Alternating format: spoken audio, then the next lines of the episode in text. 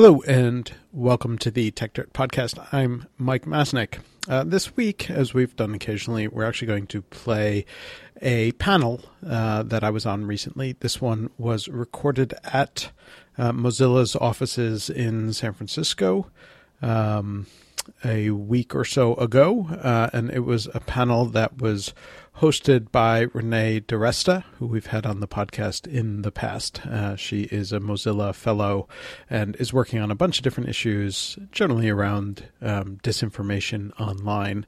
Um, and so she hosted it and moderated uh, the panel, which was officially entitled Free Speech What is it and who is responsible? Uh, and the panel itself was actually just uh, two people besides Renee, and that was myself, and then Guillaume Chaslot from Algo Transparency. And we actually, between the three of us, I think had a really good and sort of fun discussion on um, the challenges around content moderation and platforms and all of the different issues around that. Uh, and uh, since it was an interesting and fun discussion, uh, we asked if we could put on the podcast, and everyone was cool with it. So uh, that's what you're about to hear. Thanks. The world is increasingly technological, so we have better get methodical. Bringing precision to critical digital journalism with the singular vision of a modern monocle. Stopping the copyright bullies from pulling the wool on us, facing and taking on all the blatant patent trolls. Document the ways that they aim to take control, scrutinize and view their lies and make them fold. If we don't stand up to them, someone will get hurt. So grab a shovel and dig up the tech dirt. If we don't stand up to them, someone will get hurt. So grab a shovel and dig Thanks so much for joining us. I'm really excited to uh, have this conversation. Um, when we discussed uh, this topic, I thought, you know, I know two people who would be really great for this. Um, Guillaume, who I know in the context of Center for Humane Technology, um, and had actually met him when I read his work on YouTube's recommendation engine algorithm, some work that he did for The Guardian about um, recommendation engines pushing people towards particular types of content and how algorithmic, how engaging with certain types of content actually kind of privileges um, more sensational content over things that we might consider uh, better information as opposed to just content. And then Mike and I um, met years ago. Uh, I think in the context of a DMCA takedown gone wrong. Yeah. and so we we have disagreed on many things over the years, but always very civilly. And so I really like the idea of uh, bringing him in and having a little bit of a debate, a little bit more of a, um, people who really disagree but have uh, strongly rooted uh, philosophical underpinnings to thinking about the speech infrastructure that we have, um, the relationships between speech and harassment, the relationships between uh, speech and amplification and algorithms. And so I'm very excited to introduce the two of them. And what we're going to do is we're going to start by letting them actually introduce themselves and their work. So each is going to speak for a few moments about uh, what they focus on. So, let Guillaume. So yeah, I was engineer at YouTube working on the recommendation AI, and now I built a website called algotransparency.org uh, that helps uh, people understand what AI is actually uh, recommending uh, in terms of uh, conspiracies. And we often notice that uh, fiction outperforms reality from the AI point of view. Okay, um, Mike Masnick. Um, so I run a blog called Techdirt where I write about a lot of this stuff. Um, I also run a related think tank called the Copia Institute where we do a bunch of research uh, and hold events related to this. Um, on the, this issue, I, I've have a lot of very strong opinions concerning uh, free speech and technology and how innovation plays into uh, both enabling uh, greater speech, but then also understanding the consequences of that. while we're can we swap this mic out? One of the things I wanted to, um, I'd love to have you start with, Mike, is you recently wrote a post about um, ways not to be a, a free speech jerk. I think you called it, or something along those lines. I, I thought. I, I think it was hypocrite. Was Hypocrite, okay. um, and I thought this is an interesting framing, kind of in the modern era, by someone who understands algorithms, understands technology, and has very strong thoughts about um, how not to be a free speech hypocrite. I'd love you to just kind of tell the audience a little bit about how you see the sort of very basic, uh, at a very basic level, what free speech is today and how that might have changed. Uh, that's a very broad question. Um, so, Um, I mean, free speech as a concept, I think, is pretty straightforward. Um, you know, generally speaking, uh, when you're talking about free speech in, in, the American context, certainly you're talking about the First Amendment and whether or not the government can, you know, uh, have any regulations against uh, that that get in the way of your speech or expression. Um, and um, and what is interesting nowadays is that obviously we have the internet, which at a first pass enabled much greater communication and much greater speech, much greater expression globally. Um, and um, it, you know, uh, as an initial reaction, I think many of us thought that that was a really good thing. Many of us still think that was a really good thing uh, as a network to allow for such great incredible global communication. Um, I think what has happened in the last few years is that there's been growing concern, uh, whether legitimately or illegitimately, that um, a number of very large companies um, have created platforms that you know that have basically taken over the role of um, being the the the you know uh, platform on which that speech occurs, and with that has come a, a bunch of um, good things and bad things. I think is the, the, the diplomatic way of putting it. Uh, you know, when you have obviously Facebook, Twitter, YouTube um, being sort of the main ones, but there are a few others. Um, those platforms have become the space where, where all of much of this speech is happening, um, and that has opened up both good things and bad things. Again, you know, one is that it has you know, allowed for people to communicate around the world, world that had never communicated before. Um, and sometimes, you know, that's good, but it also has allowed for harassment, spam, um, fake news, if you want to use that term, though I hate it, but everyone understands it, so we'll use it for shorthand, um, and and other sorts of you know scams and and whatnot. then so the question that has now come out that a lot of people are discussing is you know what does this mean when we have so much speech enabled by platforms. Um, what does it mean when there is bad speech on that platform? And bad is a very, very loaded term. Any other term I would use there is equally, if not more, loaded. Um, so again, using it for the sake of shorthand, everyone sort of understands what, what you mean by that. Um, you know, and so there's one element that says there's all this speech on these platforms. These platforms have central control over what appears on those platforms. Uh, in the US, certainly, those platforms also have a First Amendment right themselves to determine whether or not um, they allow any speech on their platform or disallow any speech on their platform. They are allowed to, to make those moderation choices.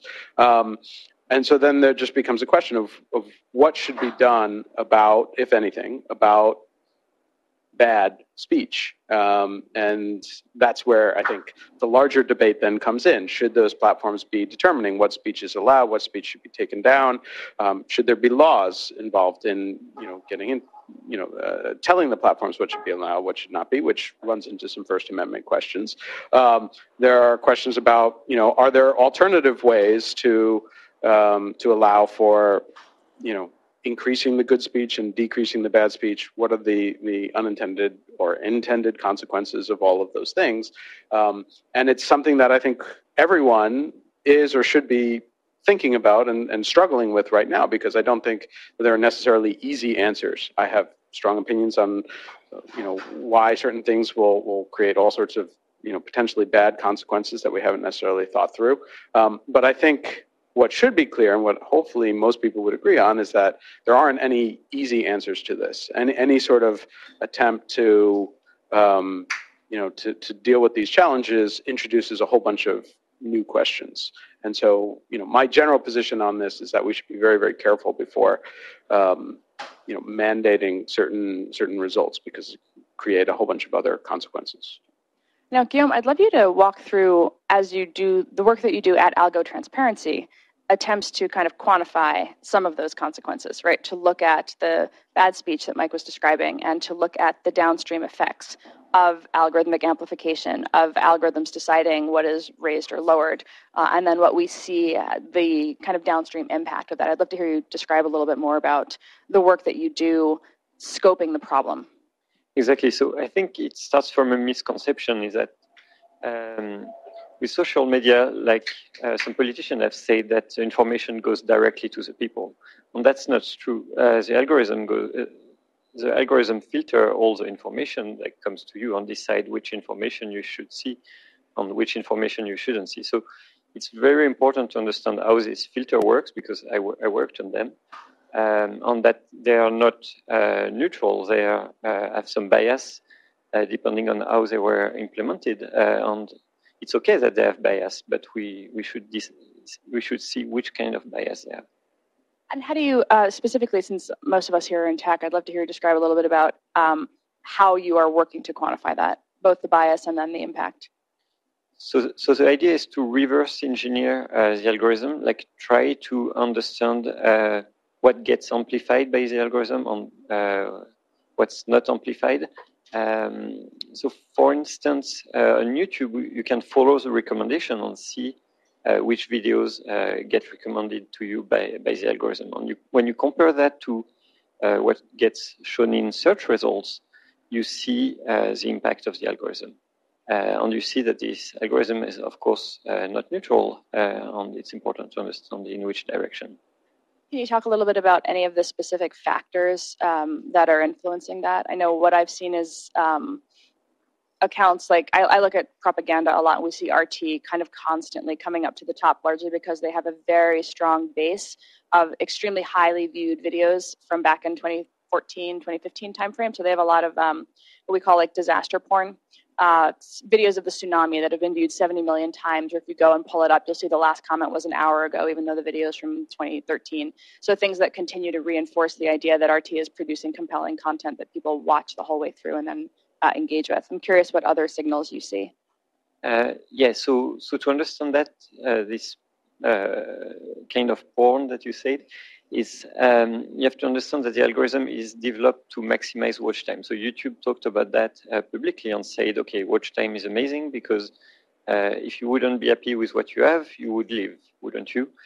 Um, and that's debatable, but then it, it favors all this kind of clickbait, uh, uh disaster porn, etc., etc. So then um, in terms, it, it favors people who really understand the algorithms and know how it works, so they know exactly how much uh, uh, cats you have to put on, how much uh, disaster you have to put on, on to try to create the perfect clickbait and then bring your users to your content and then push propaganda in, in the amount, in the perfect amount. So, Mike, when we think about um, impact and the, you know, Guillaume's work on um, Three Degrees of Alex Jones, or um, you know, a number of the other kind of uh, things that we see this sort of constantly surfacing. Do you have an opinion on the um, the value of the uh, of the content that the platform show, or do you think that that's entirely too prescriptive a way to, to think about this conversation? Uh, I'm not sure, entirely sure I understand the question. What do you What do you mean? So, so I mean um, the algorithm privileging the sensational over uh, over a more um, perhaps if we were searching for a current event, a more newsworthy. And, and, I think that my belief, and I don't know if you agree with this, is that there is such a thing as a higher caliber source. I, I don't like the relativistic nonsense that so that this is my own personal take that that all sources are created equal. That's not true. Yeah. And so when we think about the algorithm privileging sources that create sensational content, um, how, how do we think about that in the yeah. balance of, of the value. Yeah, no, I, I, I think our views are actually probably a lot more aligned than than you, you may have set up the conversation to, to suggest. Um, no, I, I think obviously, you know, you talk about algorithmic bias, right? I mean, an algorithm you know, has to have bias, right? I mean, it's recommending something, therefore it is biasing some content one way or the other. Um, you know, the question is, you know, what what is that bias, which gets to the transparency question, and and and what kinds of things are you trying to recommend? Um, you know, and a lot of the platforms right now have built algorithms that as far as we can tell, and you may have more, much more insight into this than I do, are sort of biasing on engagement, loosely defined, and and that does not necessarily mean good, right? I mean, so a lot of the stuff that, that we see and sort of, you know, becomes the stories that, that we all talk about, where you're seeing like, you know, Alex Jones constantly recommended or, um, you know, so to take a little step outside, and then I'll get back to the, to the, the specific question. You know, the the um, that piece that I wrote about the free speech hypocrite was specifically around this guy Jordan Peterson, who is a sort of fairly well known. Um, I'm not going to come up with the, the, right diplomatic word to describe him. Um, yeah.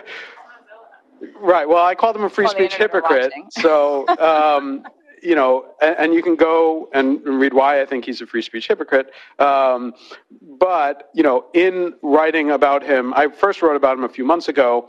Um, and in order to do that, because he is sort of ever present on YouTube, uh, I watched a couple of his videos, or more than a couple of his videos, but I was understanding you know what he was talking about and, and looking for examples to use in the article that I was writing about him. And then ever since then, um, you know, the, the recommendations on, on my YouTube include Jordan Peterson videos because apparently he has done approximately 3 million videos on YouTube, and you're also, according to his fans, not supposed to comment on anything he says until you've watched all of those 3 million videos, which YouTube now wants to make sure that I do because it's always recommended. Um, so, but I, I think that ties back to the question that you asked, which is that there are sort of you know better and more relevant sources, and I think right now that these platforms are definitely keyed towards you know what is going to get the click, right? And so it's it's sort of you know the next general evolution of what used to be referred to as clickbait. Yeah. Um, is that you're looking for something that's, that's going to get attention, and obviously these platforms have sort of keyed off of that, and you can understand why. Like it's a natural progression. It wasn't sort of uh, a, a, negative or, or evil reason for this. To, well, some people may argue otherwise, but I, I think there's a natural uh, reason for it. Um, where it then gets tricky is if you aren't going to key off of that for the algorithm. What do you key off of? And so you can say, um, well, we should sort of uh, pre-designate a white list of these are high quality sources and you can determine what those might be new york times whoever else right? You're always going to then lead to a few different potential problems with that. One is that um, there are going to be a group of people out there who insist that the new york times is fake news. I don't know who would say that but they, they may they, they may be the president of the united states. Um, you're going to have some people who also point out that there are other sources. You know, part of the power and wonder of the open internet was the fact that you know you didn't have to get published in the New York Times to right. to publish a, an interesting, thoughtful, important uh, piece of work and get attention for it. And so you worry about if you are specifically whitelisting out or biasing sort of predetermined credible sources that you are then downplaying and potentially harming those other voices that many of us think are important. Um, and so it, it becomes a really difficult situation. Now, you know, I agree and I can look at something and I can look at, you know, YouTube recommending Jordan Peterson videos or Alex Jones videos and say, guys, like, I, I don't want this. And there are some not not very well known, not necessarily easy to find tools that allow you to say like, hey, no, stop. You know, I watched this for one thing, go away. I don't ever want to see it again. It would be nice if we saw more of that. Um, and then the the sort of other thing that I've been talking about a lot lately um, is that I think we should push a lot more power to to the end users in terms of tools to make those determinations themselves. For them to say publicly, like you know, if it's a situation where like I had to watch these videos, I don't want any more recommendations of it. Let me designate that in a way that that can be shared. Or even better, if you can structure it so that you know, if I trust somebody else or I trust a group of other people to manage uh, a filter or some sort of view into the content that I want to see, um, you know, I, I, think we should have more of that. So instead of just relying on the platforms themselves to make those decisions, um, you know, if I could, you know, have a group of friends or or an organization that I trust and say, I want to see the YouTube filter that EFF puts together or the ACLU or whoever else, um, you know, I think that would be a lot more valuable than just relying on YouTube specifically to make all the determinations globally for the filter that everyone has to use in terms of, or the, the algorithm that everybody has to use in terms of which content is good and which is bad. This is sort of the um, where do we put the paternalism? Like where does the nudge go? How far down in the in the in the user value chain? I, you've written about this as well. I know you have a lot of strong thoughts on giving users more control of their experience. I'd love you to talk about that. exactly, that's something we, we need, but uh, for Google, it's it's very tricky to do that. So I tried to do that uh, inside Google actually, uh, and I noticed uh, how much like um, it gets tricky when you want to push that kind of uh, tools to production because uh, there's, of course, uh, managers are scared that it would decrease watch time uh, or that it would just not increase it. So it, it's not it's not the focus uh, of YouTube. The focus is to increase watch time. So developing this kind of tools uh, that enable people to get outside their filter bubble, to not see uh, the same content over and over again when they don't want to see it.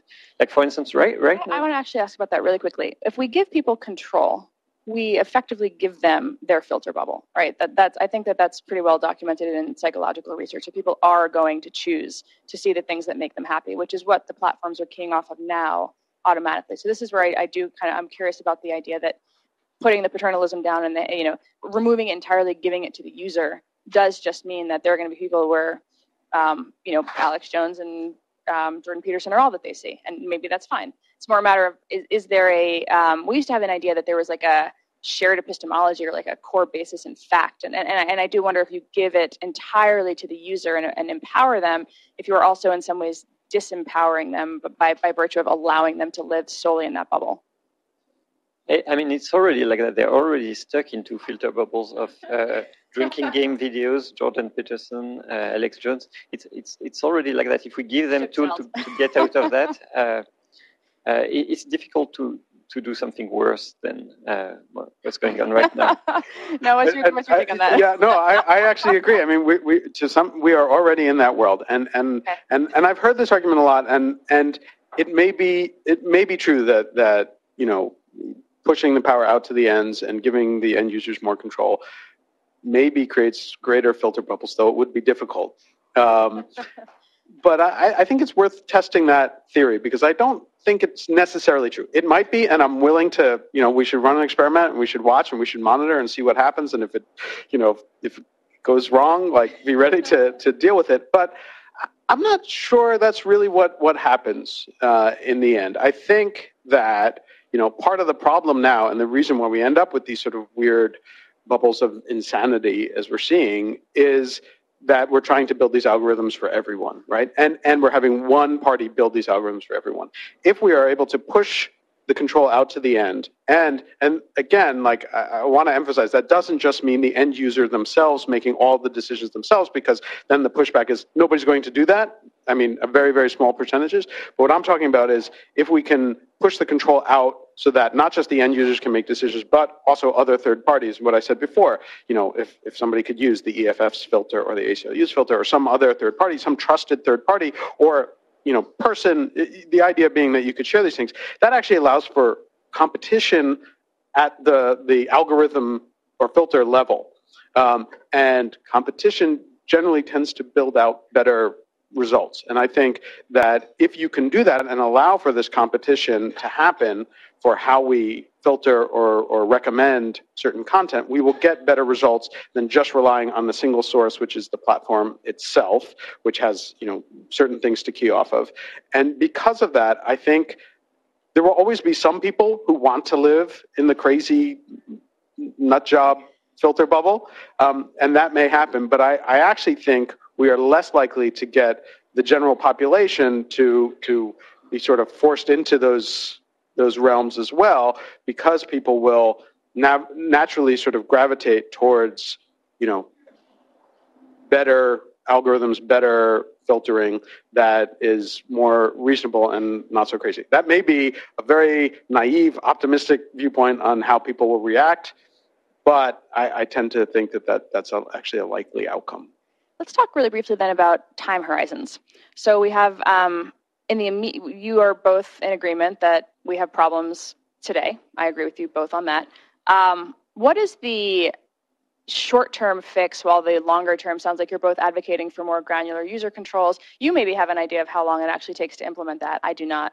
Um, but, but I'm curious, like in the kind of immediate short term, who comes in and steps in, and then looking out at a longer horizon, especially when we talk about the difference between regulation, self regulation, uh, building tools for users. Like, how do you guys see the different solutions across time horizons? So I think, yeah, in the short term, uh, it's important to monitor what, what's actually going on because in the 2016 election, for instance, you had uh, two sex scandals um, that happened. You had like Hollywood access tape, and you had Pizzagate.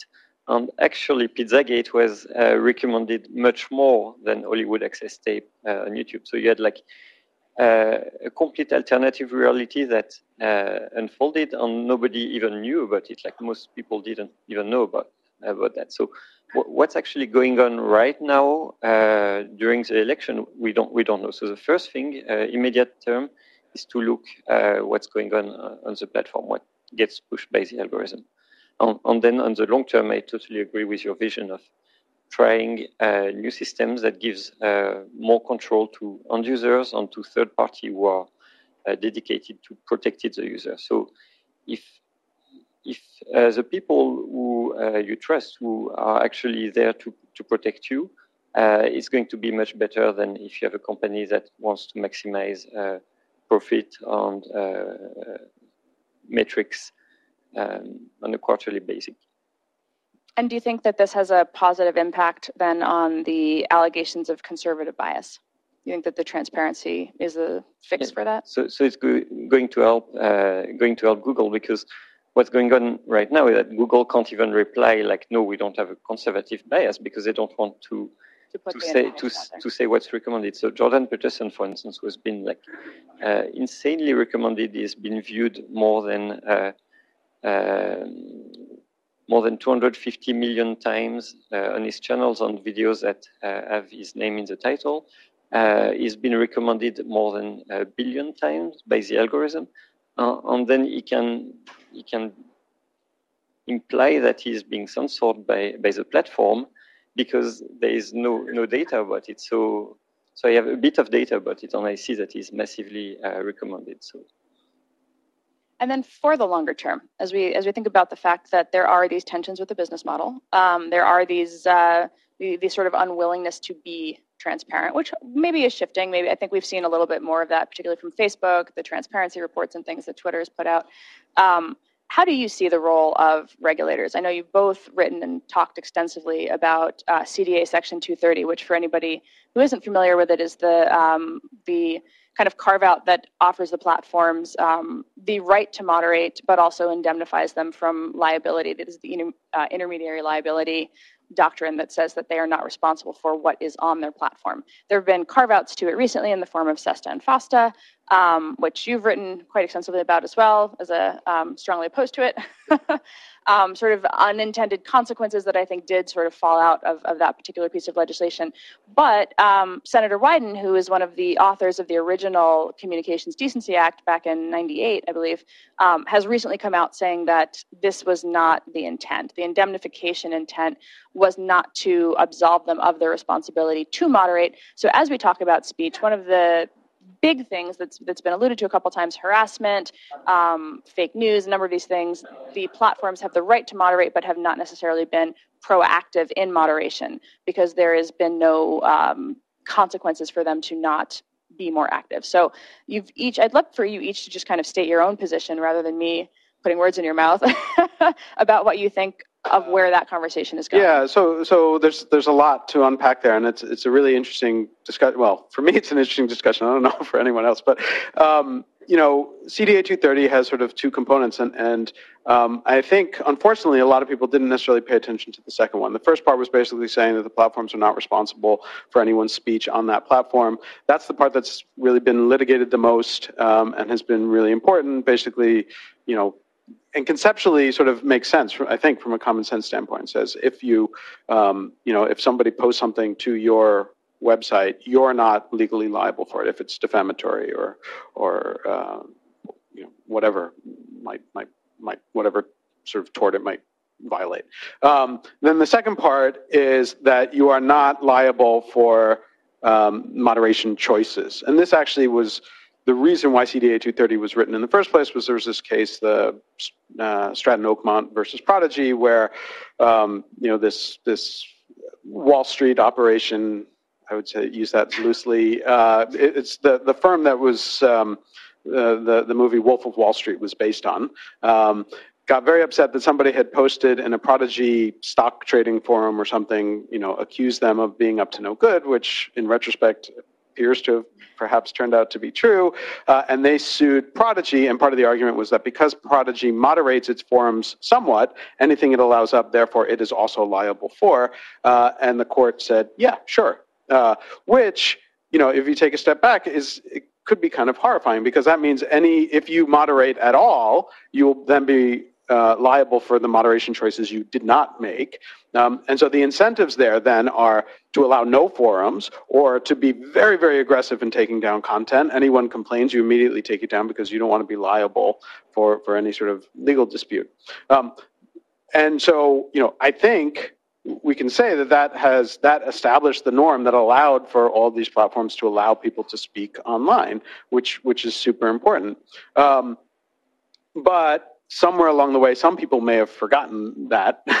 uh, and there was this article in Wired recently about like the last two years of Facebook and sort of the struggles that Facebook has gone through. And one of the things that, that I found infuriating, infuriating was that uh, that article said, um, you know, within Facebook, they decided not to take these issues, uh, not to get heavy handed in moderating content on their platform because they believed if they did so, they would lose their CDA 230 immunity, which is the exact opposite of what the law says. And, and the article says it a few times, and I sort of snapped at, at nicely snapped at the, the people who, who wrote it saying you know this is this is exactly backwards and you're you're sort of peddling this myth and the feedback that i got from multiple people was not so much that Wired got it wrong, which they did, but that it was an accurate portrayal of what people within Facebook believed. That the what what and, and still not entirely clear who, whether it's the legal team or the policy team or whoever, sort of pushed out a message within Facebook that if we moderate too much, then we will become liable for our moderation and we will lose 230 practices. Now, there is there is a version of that that is slightly more forgivable than that version, which is totally wrong, which is that Facebook is a global company. CDA 230 is only US based. Uh, and outside the US, that is somewhat true in some places with caveats, depending on, on what you're doing. So Facebook could say, uh, you know, since we reach globally, we should hold a standard globally, and that standard is we should be very careful about what we moderate for fear of then being liable perhaps outside the U.S. Uh, for for this. So, anyways, to, to, sorry, I'm no, no, no. very long-winded here, but um, to to bring that back around, all of these attempts to sort of change CDA 230, which is seen as like the way in to regulating these platforms, um, I think ends up making all of these situations worse. Um, and I, I, don't yet see a way to to change CDA 230 that actually improves any of the problems, loosely defined, that people are trying to attack, and almost every one of them, I think, makes them worse. Again, if you're changing the standard of being liable for moderation, um, then you're going to lead to you know, one, companies not willing to host other people's speech at all uh, because the fear of liability could be pretty significant depending on where you are. And we saw after SESTA and FOSTA passed, certain sites completely shut down, other sites really greatly limited their content, and they've been, you know, really uh, taking down things that you know uh, appear to be perfectly legal, reasonable, free speech, uh, and that should be a concern. Um, you know, the second part of it is that it will lead to just you know much greater ability to censor people um, for almost any speech, and we have a, a, sort of um, alternative world history to look at, which is the DMCA world, right? So CDA 230 does not cover intellectual property. Uh, in the copyright world specifically, there's another law, which is DMCA 512, which has different rules. CDA 230 is a pure immunity. You're not liable. Uh, DMCA 512 copyright is a notice and takedown setup. You have to, if you meet certain conditions, you are then put in the safe harbor. One of those conditions is if you receive a valid notice of infringing content, you need to take it down um, with certain caveats in order to retain the the uh, not being liable for that content. Um, and so, and what we've seen, and we have tremendous evidence of this, is that the DMCA process is, is used widely to censor stuff for reasons that have nothing to do with copyright infringement. But it is a tool to take content down, and therefore people do. I'm also going to just, as a, as a quick interjection there, because I alluded to how we met. Yes. Uh, which was when I was getting doxxed and stalked and harassed, and Twitter did nothing about my problems. And Twitter's own engineer told me, if you'd like to get pictures of your child taken down off the internet, which is what was happening to me, file the copyright claim. We'll have them down in 10 minutes. Meanwhile, I had waited 48 hours already for those to move through the nice normal harassment channels. So I think that one of the things here that particularly in 2015 or 16 when this was happening to me was that there was no sense that the platforms were going to take do anything at all to help deal with things that were uh, that that should have been yeah. taken down under violations and so it is a matter of using whatever loophole you have at your disposal at that point to make the problem go away.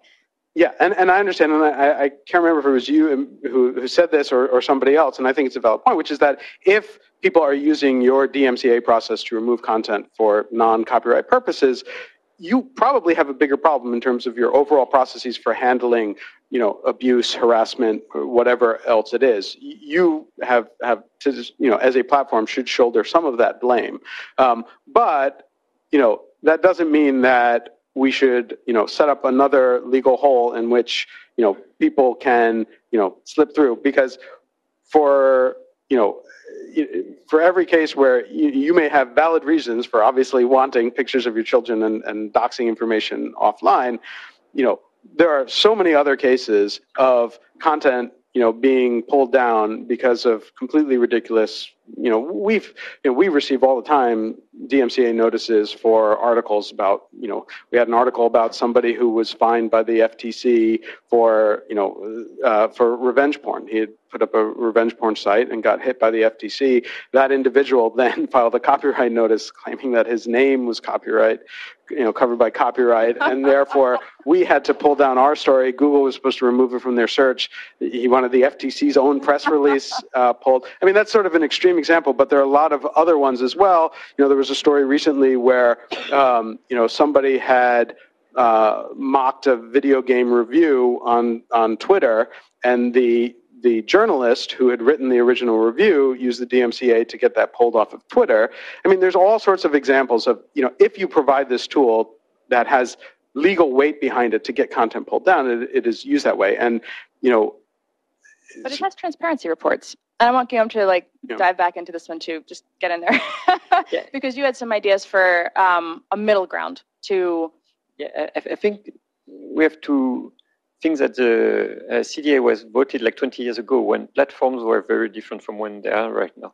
They were not uh, recommending content. Now platforms are not just hosting, they are also recommending. So the right to be hosted is not the same than the right to be recommended. Sure. Um, and um, so let's take a concrete example of something that has been recommended that, uh, for instance, Barack Obama has been was born in Kenya uh, something that okay, uh, it's great that it's hosted on the platform that people can uh, uh say whatever they want. But uh, when it's been recommended by YouTube's algorithm on which I worked more than 300 million times, you're more than the number of Americans in the country. You you realize okay, there, there, might be something out of control going on here. Um, so so at, at some point uh, we need to know that it's, it's been recommended by the algorithm uh, so that we know uh, what in which kind of reality we live in. Why why are people really believing that? Only it's because it's been recommended, not because they, they start to be crazy suddenly. So you think the transparency around the um, I, you and I agree on this. I think the um, right to, you know, the free, freedom of speech is not the same as freedom of reach, right? You don't have the the right to algorithmic amplification. You have the right to be discoverable for whatever crackpot theory you want to put on the internet, but the you are not owed the amplification, and that's where we get at the kind of curatorial function. Um, and you've been talking about how CDA 230 should be uh, potentially tailored to deal with that problem. Is that your current work? Exactly. So, um, so what we had in the old world of uh, news media, we, we know what gets recommended, we know what gets put on TV, we know what gets viewed by, by people. Uh, so right now, we ought to know what gets viewed uh, uh, on YouTube, and whether it's by just YouTube users demanding YouTube to, to show what they recommend to people, uh, and not what they recommend a few times, but what they recommend hundreds of millions of times, uh, or whether it's with legislation. At some point, we need uh, we need to know what's happening. Um, and I'm all for greater transparency, with the the caveat that um, you know transparency potentially when you're talking about something around algorithms and recommendations, um, the reason why a lot of platforms have been fairly secretive is because you know a certain level of transparency also opens up the ability to game those systems, right? Which could potentially make the problem worse. So, uh, and I, I'm, you know, I'm, it puts myself in a very uncomfortable position to ever argue against transparency. I'm a very strong advocate of more transparency, but I recognize where there is concern about you know what kind of transparency and how it is revealed um, for the sake of avoiding this issue, which could actually make the problem worse. But platforms are gamed. Uh, I mean, your work shows that.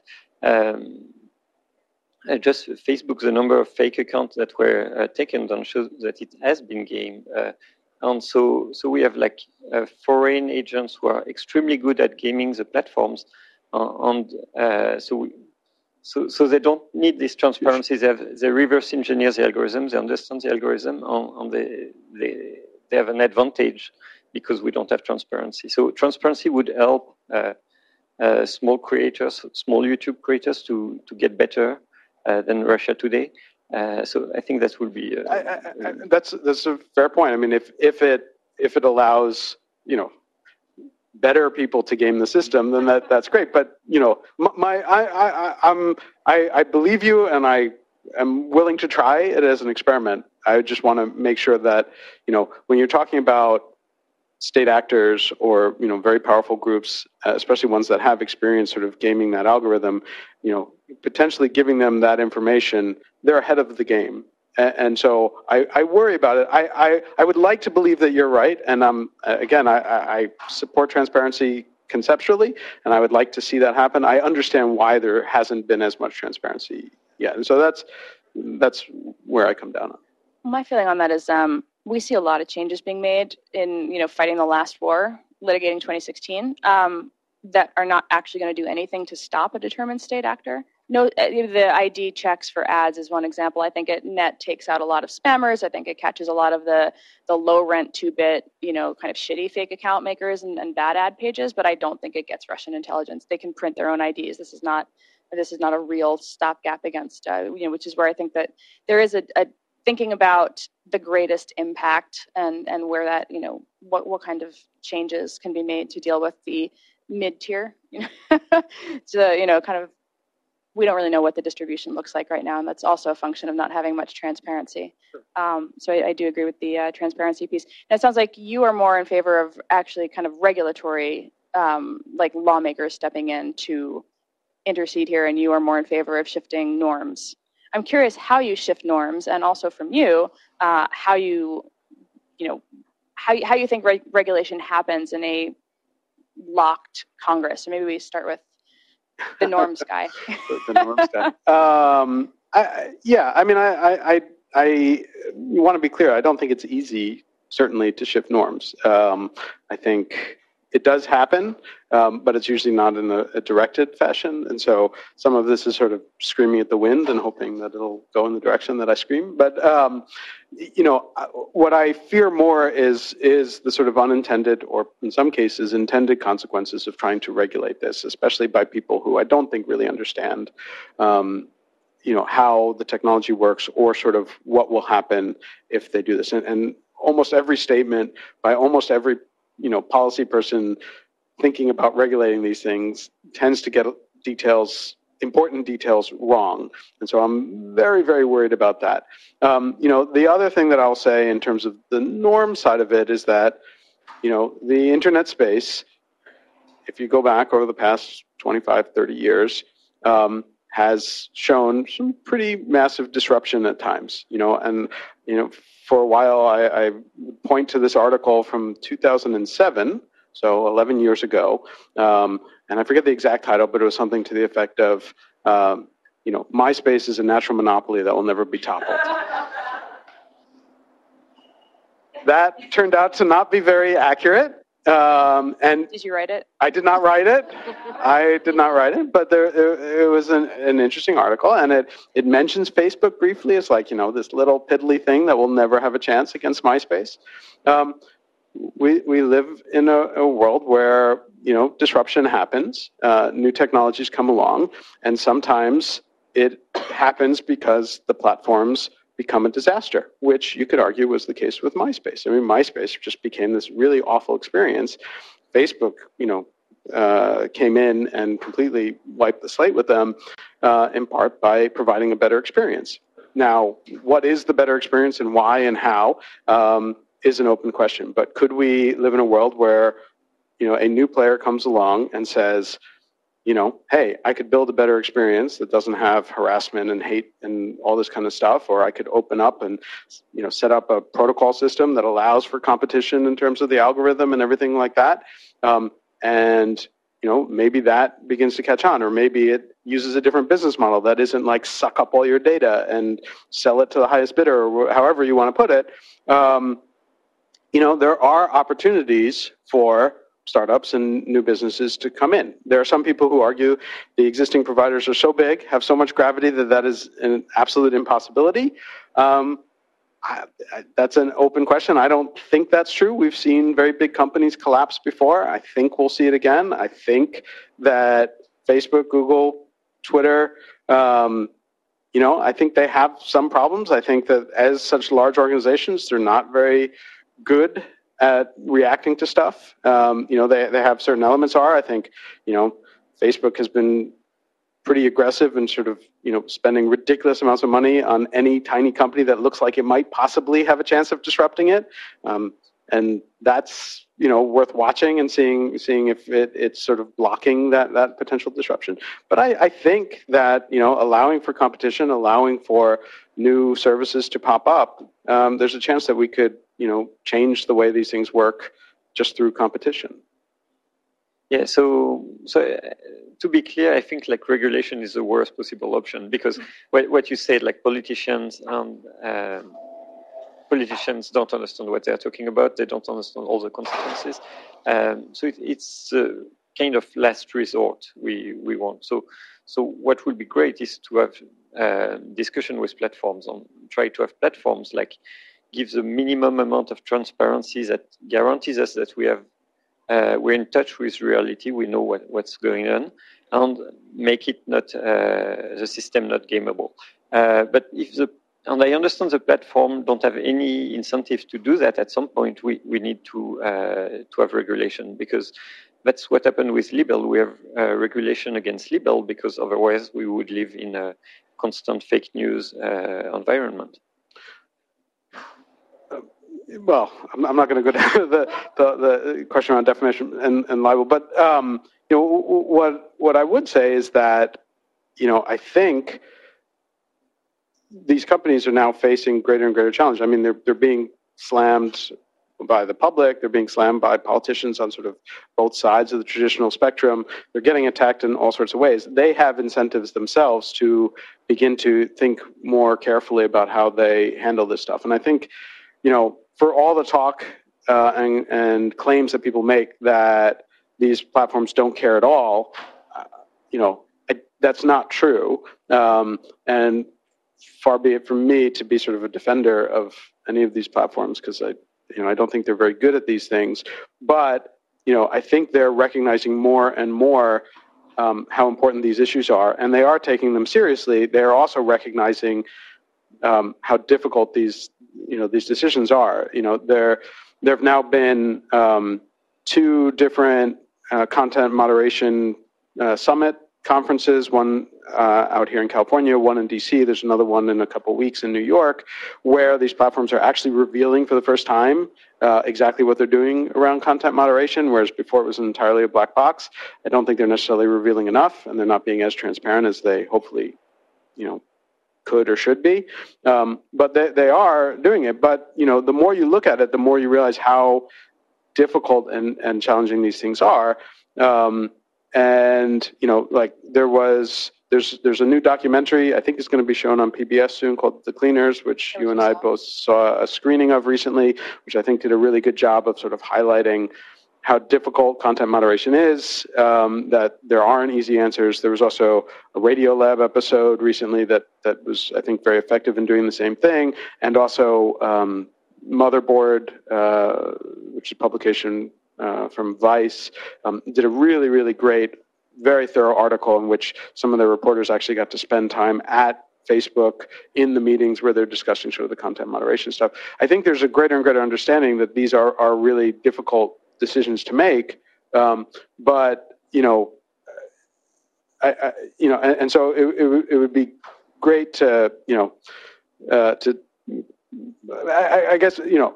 I, I, think that there's there's enough public pressure that I'm hoping that either they will change or competition will spring up without necessarily needing to go down the route of, of regulation. Which I think, in, in many cases, the regulatory proposals will make the problem worse in that the only companies who can really abide by the, the type of regulation that's being suggested are those giant platforms. So if the idea is to limit the power of these platforms, you're actually getting the reverse because you're sort of locking those in. Yeah, there's a, a lot of chances that will happen if the regulation is badly designed. We wanted to uh, open it up for questions. Great. Yeah. So if you're in San Francisco, you can ask it in the room. We have a few that came over Slack, so we'll start with that. Give folks in the room maybe time to think of a question. So in Slack, this question, the first question is for you, Mike. Um, you mentioned that 230 would protect platforms, at least in the United States, um, when they moderate abusive content and fake news but often they don't. So are fake news and attacks um, on marginalized groups actually good business for the platforms? Is there an interest in why they aren't doing it? Um, I, I, I, mean, you'd have to ask the platform specifically. I, I don't think so. I don't think that um, any of the platforms are saying like we should allow harassment and fake news and, and attacks on people because it's good for business. Um, I think that you know, if you talk to the people who work at all of these platforms in sort of like the trust and safety uh, realm, all of them take that job very, very seriously, and all of them are very, very concerned about those kinds of things appearing on their platforms and, and how do you deal with them. Um, I don't think they're treating it frivol- frivolously at all. Um, and, you know, I think you know, it could go a long way towards, you know, getting people to understand that if there, there were more transparency or, you know, at events like these content moderation summits where those people speak out and you see what they're dealing with and you see the sort of challenges and how difficult some of these choices are, um, you know, but, you know, it, it's, it is, it is a common accusation. I just, I just don't think it's, it's really accurate. Great. Um, one more, someone in the room asked this up, in the room. Um, very intrigued by the user-controlled filter idea, and we've you talked about a little bit as you know you control all the content you see, or as it currently is. Is there a hybrid model where you could control the concentration of what you've already seen before? So you know I want to see 70% of things I've already seen before and 30% fresh content, and someone could dial that up and dial it down. Yeah, I, I mean I, I think again, you know, if you get to the point where you're dealing with you know, sort of open protocols where anyone can design the system for the view and create different tools for it. You know, I like to think of it similar to like email, right? I mean, email itself is, is a protocol and different, you know, you can communicate across different platforms. Um, and then, you know, different people put their own spin on email. You know, a lot of people now use Gmail because they they put a, a, view onto email that was considered better than than lots of other platforms, and they also had a good spam filter. But not everybody does, and you can shift and you can communicate across those different platforms. If you were to to move to this world where you could open up things as a protocol and anyone could build a filter. One of the kinds of filters you could build is exactly that, which is, you know, the, um, you know, I, I you know, I, I want to see certain things, but I, I, I, want, you know, I, I don't want to be stuck in my filter bubble. It's, it's the anti-filter bubble filter, like, you know, please pop in a few serendipitous bits of information. And th- that that might that might be really compelling and and therefore I think that's an opportunity for somebody to create a filter like that that says like I'm going to pop in something neat and useful that that wouldn't necessarily fall into into the filter bubble. I, I yeah, sure, you could totally do it. Possibility for regulation to I, I don't see how you would. The question was Regulation is yeah could could you regulate that i don't see how you could regulate that reasonably and and it would create all sorts of other questions uh, if you were to do that because you would have a situation where um, you know uh, perhaps on on the flip side where you you know uh, you know, are you regulating that everyone who doesn't want to see fake news has to see 30% fake news? Uh, right? You know, you, you, you open up all sorts of very questionable issues with that. So I, I don't see how you would regulate that without very weird consequences coming out of it. Yeah, to, to, totally agree that the, the future is really uh, having more control, uh, and that's how, how we get there. Uh, that's important. And for me, people need to realize how bad the current system is be, before they want to uh, install uh, so- something new. So that's that's why I'm focusing on that right now. Okay. Another question. Um, is it, uh, Renee, you actually pointed out that a lot of solutions um, for what we know is happening in 2016 um, are, oh yeah, a lot of the, the solutions were about 2016, but what is coming next? So can the panel weigh on on what is happening right now and the midterm elections? And um, if regulation isn't the best approach, what things can we do to address the upcoming elections? So I think there's a, a difference between um, the idea of fake news and information versus uh, what we see. You know, most of the stuff that was put up by Russia in 2016 would not have come down under any kind of content moderation framework short of authenticity, short of authenticity of account. Uh, and that's because it was not highly sensational. It was polarizing. It was it was partisan. Uh, it was offensive at times, but you know there's no rules against offensiveness and in, uh, in, in in moderation like of, of that to that mild extent.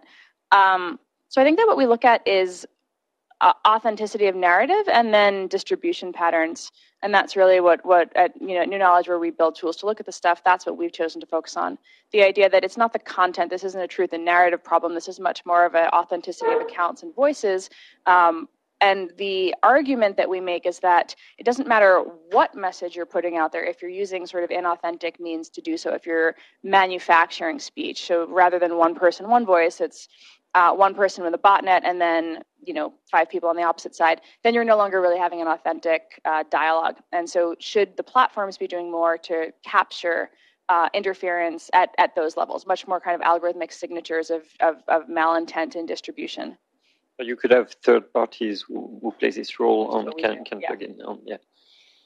Yeah, and I think more directly to the question in terms of what's happening in 2018, the answer is not enough, but um, more than happened in 2016, you know, which is not a satisfying answer. Uh, and, you know, I would like for, for there to be more evidence of, of, of stuff happening. Um, and, you know, but part of this is the nature of the problem, which is that it's a difficult, ever changing problem. And if you're just going after, you know, the last problem, which is, you know you can you can define what the what the old problem was to some extent and sort of try and target that but that misses whatever the, the new one is which just sort of highlights the the difficulty of the position that the platforms are in with the current setup where they're sort of the only source making the decisions on how to how to deal with the content And what we see for people trying to get around the authenticity piece um, is that we actually see them engaging with real people and then laundering the narrative through real people, which makes it harder to find because it is going through uh, our real American voice. In some ways, it's actually a return to sort of the old, um,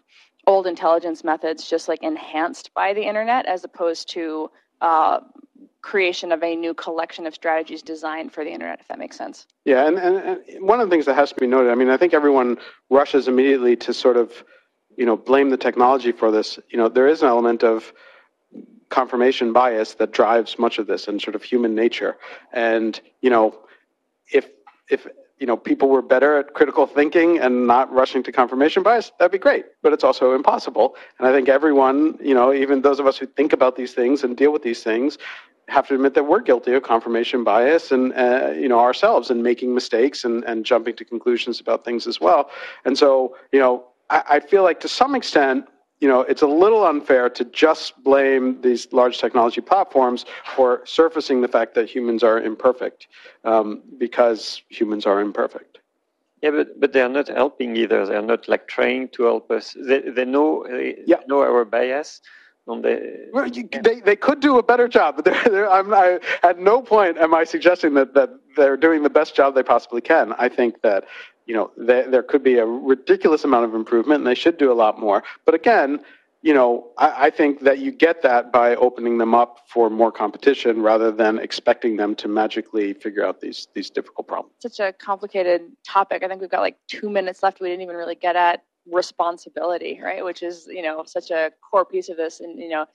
It, we touched on it briefly with the curation piece, I think, and the things that I've written before, and I think things that you've both written before about um, in my opinion, you do bear more responsibility when you are actively promoting the content. That's when you have switched uh, to taking a much more um, you have some culpability for the downstream impact of what you've chosen to recommend as opposed to the search box returns you know Alex Jones Sure. I, I mean, I, I, I, no, I, I, can't disagree with that. I mean, obviously, if, if you're doing the recommendation, you are choosing something to say, like, I recommend this, and therefore you're putting your weight as the platform behind it. And that comes with some responsibility. Whether or not that's legal responsibility is a separate question. Um, you know, but that's, you know, that's the nature of why, the, you know, these platforms have to figure out what, how they want to deal with that. And you know, recognizing that they're they're all facing these really difficult challenges about how you know every solution leads to other problems, and so weighing those different things right now, they haven't necessarily done a good job. I'm not sure telling them you're responsible for this content changes that. So. Well, I think since we have to uh, wrap up, you've both done such an exceptional job with your writing, calling attention to the various facets of the problem and the nuance of the conversation. And I really appreciate all the work that you both do and are continuing to do. So, then thank you for participating. Thanks, Ernie. Yeah, and thank you. All right. If we could just advance the slide one, we're going to do a very brief announcement. Um, so, you've raised a lot of issues around um, that many consumers have around just dialogue and getting proper information. And Mozilla is actually rolling some products out later this week to help people um, who may be getting information on the platforms or elsewhere just to, to find more information and express um, what they're thinking about the election in a more safe way. So on October 4th, which is this week, on mozilla.org, we are launching a special edition of Firefox. It's a bundle with um, something called Facebook Container, which lets you go and speak your mind about the election elsewhere, but Facebook won't necessarily know about it. Um, and that'll also be bundled with a tool from ProPublica that um, is uh, a crowdsourced tool that lets um, everyone who's viewing ads share what ads they're seeing so that there's a, a public reference of which ads are being shown. Um, we have other things that will also be on mozilla.org later this week, October 4th, um, a tool to, sorry? Mozilla Corporation. So this is this is all from Mozilla Corporation. Um, there will be a tool um, to let you look up your voter registration and register, and there will be curated content from Pocket to make sure that you get quality content, um, a bunch of stuff. So do look out on October 4th on mozilla.org from Mozilla Corporation. Thank you.